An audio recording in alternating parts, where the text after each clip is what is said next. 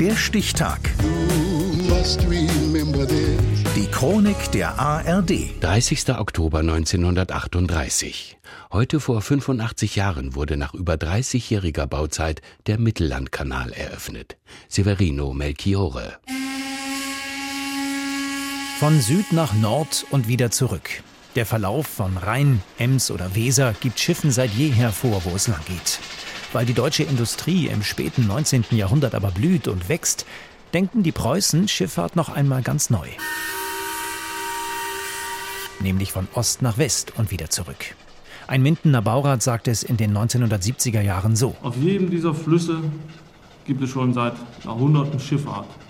Das, was aber eigentlich immer fehlte, war eine Verbindung zwischen diesen einzelnen Flussgebieten. Und diese Verbindung hat man geschaffen mit dem Mittellandkanal. Ein gigantischer Wasserweg, der die Industrie im Westen verbindet mit den Äckern und Feldern im Osten.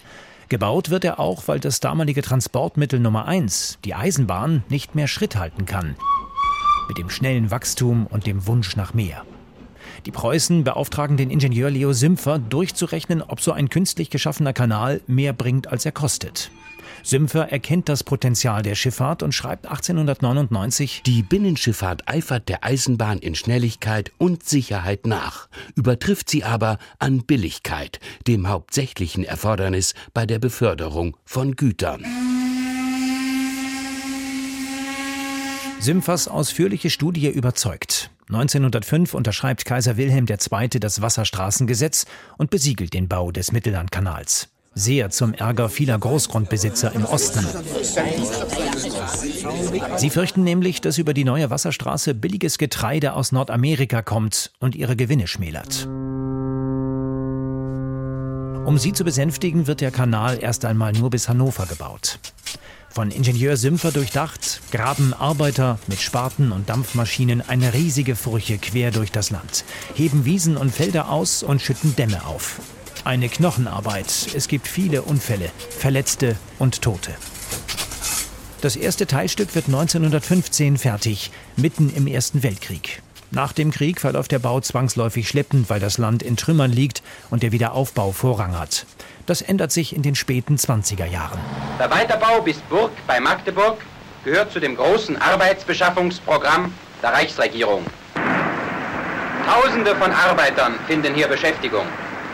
Es handelt sich um eines der größten und für die gesamte Wirtschaft wichtigsten Bauprojekte unserer Zeit. Zeitweise buddeln und schaufeln hier bis zu 14.000 Männer. 1928 eröffnet Reichspräsident Hindenburg den Abschnitt ab Hannover. Im Jahre 1938 hofft man mit dem gesamten Kanalbau fertig zu sein. Nach Vollendung des Baus werden Lastkähne die deutschen Güter vom Rhein bis zur Elbe und Oder transportieren. Es entsteht der drittlängste Wasserweg der Welt. 325 Kilometer zählt der Kanal am Ende. Bis heute ein Transportweg für alles, was Zeit hat. Kohle, Öl und Baustoffe wie Holz und Kies. Von der reinen Wasserstraße entwickelt sich der Mittellandkanal nach und nach aber auch zu einem Naherholungsgebiet. In Betrieb genommen wird er bei Magdeburg am 30. Oktober 1938. Heute vor 85 Jahren. Der Stichtag. Die Chronik von ARD und Deutschlandfunk Kultur. Produziert von Radio Bremen.